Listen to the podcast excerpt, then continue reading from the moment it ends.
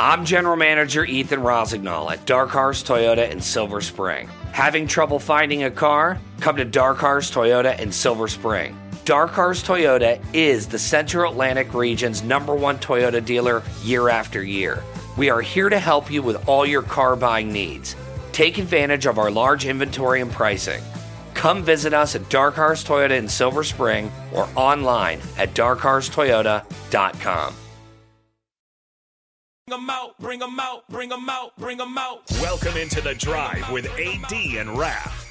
Former Husker football national champion, speaker, and author, Aaron Davis. Nebraska will win the national championship. The Cornhuskers beat Miami. It is history, 13-0, and bring that trophy back to Lincoln. Former Arena Football League quarterback, former head coach of the Capital City Crush, and guru of Husker football history, Chris Rath. 25 straight wins for the Cornhuskers. One of the most dominating stretches in college football history. We may have seen one of the best teams in the history of college football tonight. Brought to you by Sandhills Global on 93.7 The Ticket and theticketfm.com. Get it started. Get it started. All right, everybody, we're back again. This is The Drive on 93.7 The Ticket. Proudly sponsored by Sandhills Global. Sandhills Global is looking to fill hundreds of new openings in sales, traveling support, software development, web design, and more. Career and internship opportunities are available at the global headquarters in Lincoln. Apply today at sandhills.jobs. Boom. And I kept a straight face the whole time while AD was laughing. I am a professional. You did, Ralph. Both of you guys, look at your phones right now real quick. I did.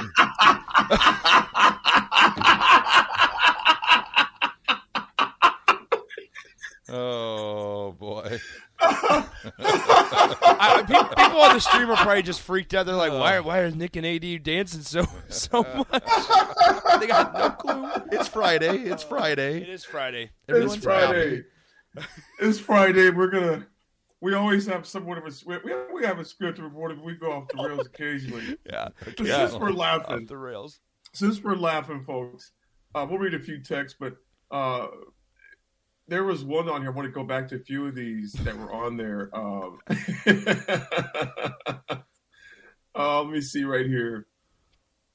IQ Crew. I liked that one. That was back at about 30 minutes ago. IQ Crew says, I found out something that made the cool factor for Dolphins coach Mike McDaniel go even further. One of his first jobs was a ball boy for the Denver Broncos. Wow. So he knows about winning. Many moons ago, Raph. Many moons ago. It's only been 7 years. Come on, guys. Nick was 13. Yikes. I was thinking about this today. Nick's entire life, Tom Brady has been playing quarterback. I realized that yesterday. Yeah. Okay. Dang. I realized that yesterday, whenever Tom Brady retires, it'll be the first season in my lifetime that Tom Brady hasn't been playing in the NFL. That's insane to think about. I don't even know what to even say on that, man. What can I say? Okay, that is just absolutely crazy when you put it in that perspective. Yeah. That your entire life he's been the quarterback he's been a quarterback in the NFL. Yeah, extremely impressive for Tom Brady. I mean, there you go, man. You know what? It is, man. Very well conditioned. Like I said, I'm no Brady fan, but I respect the dude like crazy, man. I mean, it ain't nothing. It's nothing but respect for the cat. I mean, to be the longevity is just ridiculous, man. Yeah, that is ridiculous. I don't know. Go ahead. So, Did you guys see on ESPN? It was like Mad Dog Russo. It wasn't Marcus Spears. It was somebody else. Like I'm blanking on. And then Dan Orlovsky. They were saying the best place next season for Tom Brady, and Russo and the other former football players said the Raiders. Dan Orlovsky said the Panthers. Huh. For Tom Brady. And I look at it this way, guys. Mm. Tom Brady's, I look at it as he's only going to go somewhere where he feels like he can win a Super Bowl next year. Because I feel like Tom Brady is probably on that I want to go out as a Super Bowl champion Yeah. And so that's why I think the Panthers are not a landing spot. But, like, are the Raiders with are the Raiders just automatically in Super Bowl contention with a guy like Tom Brady? Probably. Interesting. What if Josh Jacob leaves? I would probably. I think wherever. I mean, unless the team is just a complete dumpster fire, I think wherever Tom Brady goes is going to give him that instant credibility. I mean, look at Tampa Bay when he went down there. They weren't considered a Super Bowl competitor. I mean, they were an all right team. They weren't spectacular by no means. I think Jameis Winston had like 30 interceptions that year prior, where they were decent. They were an okay team, but once Tom Brady came, it was like, okay, Super Bowl expectations. I think the Raiders are the same way. I think they're thinking, if we can get Tom Brady, we'll put him back with this offensive coordinator, Josh McDaniels, who, you know, had probably the greatest success with him. So that's the way the Raiders are thinking. Plus Mark Davis, he is one of the very few owners in the NFL that his only source of money making is the Raiders. Yeah, you're right. So his thought process is, we get Tom Brady, marketing's going to go nuts, Vegas is going to go nuts, and that's more money in my pocket. So yeah, Mark Davis doesn't own Walmart. Well, like the Broncos do. We can't all. Not everybody can own Walmart. Did you hear about Sean Payton? They were talking that possibly he would command between $20 and $25 million for a contract. And you know what? Jeez. Broncos got it. The Broncos would be the team that they could pay that out of their parking money. Mm. I mean, it wouldn't even be a dent to them whatsoever. You know, and I think it's going to be interesting. That's something we're going to get into, man, is that, you know, the coaching corrals are too. We got a quick clip to make you laugh even more on this Flashback Funny Friday. Here we go. I see some of you are drinking. That's not the answer. It's not. Eating is. It's amazing how our attitude on alcohol changes, right? Because even as a teenager, you know it's wrong. You're like, you know, I don't like the taste of it, but I want to look cool. And then in your 20s, you're like, you know what? This kind of gives me confidence to talk to the opposite sex. And then in your 40s, you're like, you know what? This is the only thing I like about being alive. It's only funny because it's true. I'm sure some of you are going to go to some bars, head to a bar, right? Yeah. I never really feel comfortable right when I get in a bar. I'm always kind of like, who are all these strangers? But after a couple of beers, I'm like, these guys are probably my best friends. Because your experience in a bar changes over the course of the night, right? As the night goes on, you see really why we go to bars. We go to bars so we can behave like children. Toddlers, really. You ever go to a bar at 2 a.m.? You might as well be picking up a kid at nursery school. It's the same experience. The behavior's the same in both places. Both places, there's always some strange yelling for no reason at all, you know. Woo! Both places you go in the bathroom, it's obvious not everyone's potty trained. Both places there's always someone crying, she was my best friend, but not anymore. Both places occasionally there's a fight, you know, he was standing where I wanted to stand. So I punched him in the head. I need more juice. But at 2 a.m., people are drunk in bars. I love how we're always surprised when someone's drunk in a bar. We're actually shocked. We're like, look at that guy. He's wasted in a bar. I came here to read a novel.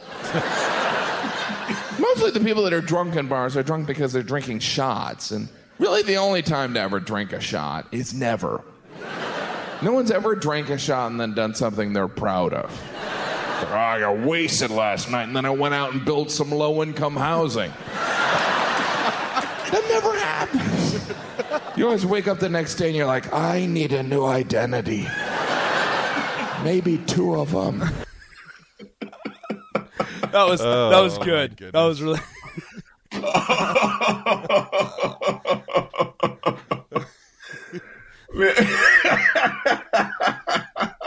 I need a new identity. He goes, the party cracks me up. He goes, you never, you know, wake up the next, you know, dip something you were proud of after having a shot. Low-income housing. Yeah. You're going to go take some shots and then build some low-income housing. Yeah. All right, man. That's good. AD, we got a phone call. Bruce in Oregon is on the line. My man B. Bruce, what's up? Good morning. Hey, guys. Hey, Nick. So, as Tom Brady, as a Raiders fan, we got guys like we could franchise tag Jacobs, obviously, if they want him. But you got Adams, Waller, Renfro. They had a kid they picked up, Hollins. Kid did a great job. But, I mean, obviously Tom Brady is going to go wherever, you know, he feels like going. Hopefully it's to the Raiders, but, you know. But my question to you guys, and Nick, since you're always at the games all the time, these bottom teams that were at three wins in the Big Ten for Nebraska, do you see us beating any of these teams on their, you know, on the road? I know we can beat them at home, but do you see us getting up in the top 10? You looking at football or basketball? At the basketball, basketball team. Okay, thanks, Bruce. Appreciate it. Oh, okay. Bruce, appreciate you, brother. So I went through it yesterday, guys, and Rico and Austin called me crazy. I think 6-6 is possible for Nebraska basketball. I really do. I honestly, genuinely do. After I saw the way Fred Hoiberg coached on Wednesday night, this was an Ohio State team, guys, that they have a sensational freshman in Bryce Sensabaugh that started out from the field 0-8. They had a guy in Zed Key who was relatively held in check for the most part, even though Derek Walker was in foul trouble. And I look at the way Nebraska won that game on Wednesday, and it gives you a little bit of hope, I think, because last year's team doesn't win a game like that. Yeah. Excuse me. True. Last year's team doesn't win a game like that. I mean, the largest lead of this whole entire game was 6 points, and it was when Nebraska hit back-to-back threes. Ohio State's largest lead of the game was 5, and then how did Nebraska answer? They hit back-to-back threes. Now, is it on their – excuse me, goodness. It was losing on their, his voice. I'm losing my voice after calling the game last night. Was it because – I mean, a big part, was it because Nebraska was on their home floor? Maybe, but it was in a very sparse crowd because of the weather. I mean, like – when you look at it, was a bring and create your own energy type of night. Yeah. It was a dirty, it was an ugly, ugly basketball game. Neither team shot it well. Nebraska, they were without one of their one of their starters in Juwan Gary. They had a new starting lineup out there on the floor because they benched C.J. Wilcher and brought in Kese Tominaga. You started Denim Dawson in the place of Juwan Gary. And Derek Walker played limited minutes the entire game because he couldn't get in for a consistent amount of time because he would commit a foul and he'd have to sit back down. So it was choppy minutes from your best player and one of your captains in Derek Walker the entire night. Sam Griesel was not 100%, and you beat an Ohio State team that came in with 10 wins on the year. Yeah. Nebraska doesn't win games like that last season. And so when I look at the rest of the schedule, it doesn't line up necessarily favorable, but I don't think 500 basketball is out of the realm of possibility because if Nebraska's always going to need things to go their way. They're going to need the turnover battle, rebound battle. They're going to need health. Nebraska needs Blaze Kata back quickly. You're going to need things to go your way. You're going to need the other team to shoot poorly because you're not the greatest shooting basketball team yourself. But at home, if things go your way, you get a good crowd. If fans stay engaged and interested in the program, I think that you could win 5 of your remaining 6 home games and maybe you steal one on the road, and you're looking at a 500 record overall. Which once again, we're sitting here, and it was on January 18th. Nebraska's already reached their season win total from last year. I don't think it's out of the realm of possibility. I really don't. Well, you look at Penn State. You know, Penn State is 12-6. Okay, obviously that's going to be a tough match out there tomorrow in Happy Valley. I believe the team leaves sometime today to head out there to the East Coast. We got Northwestern at home. They're 12-5.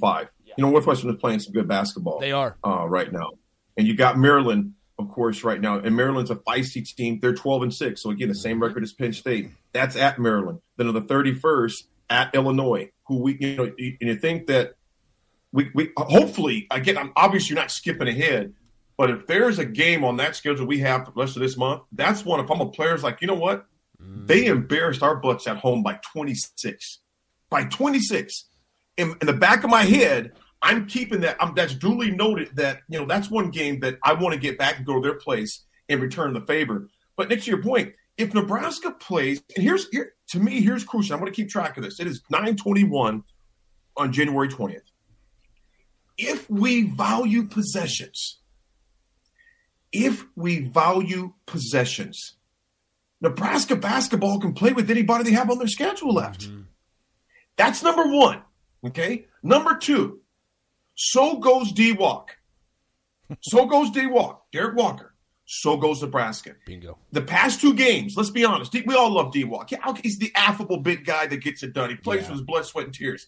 He cannot get in mental and psychological trouble on the court and commit fouls that they're uncalled for. We cannot afford D-Walk to get in trouble. We just can't.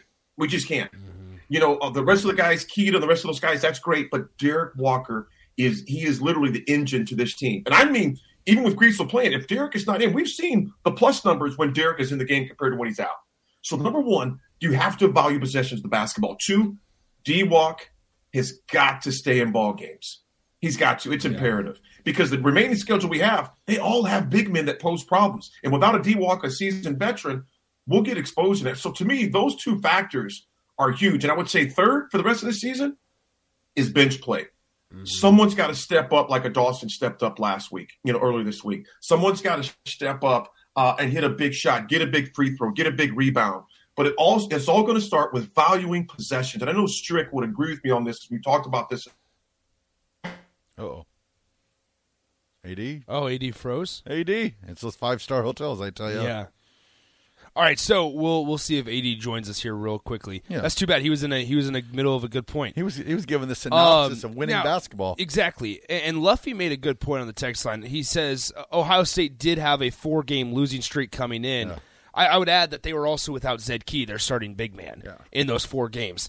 I mentioned that they had that all-star freshman, that Bryce Sensabaugh, who started out 0 of 8 from the field.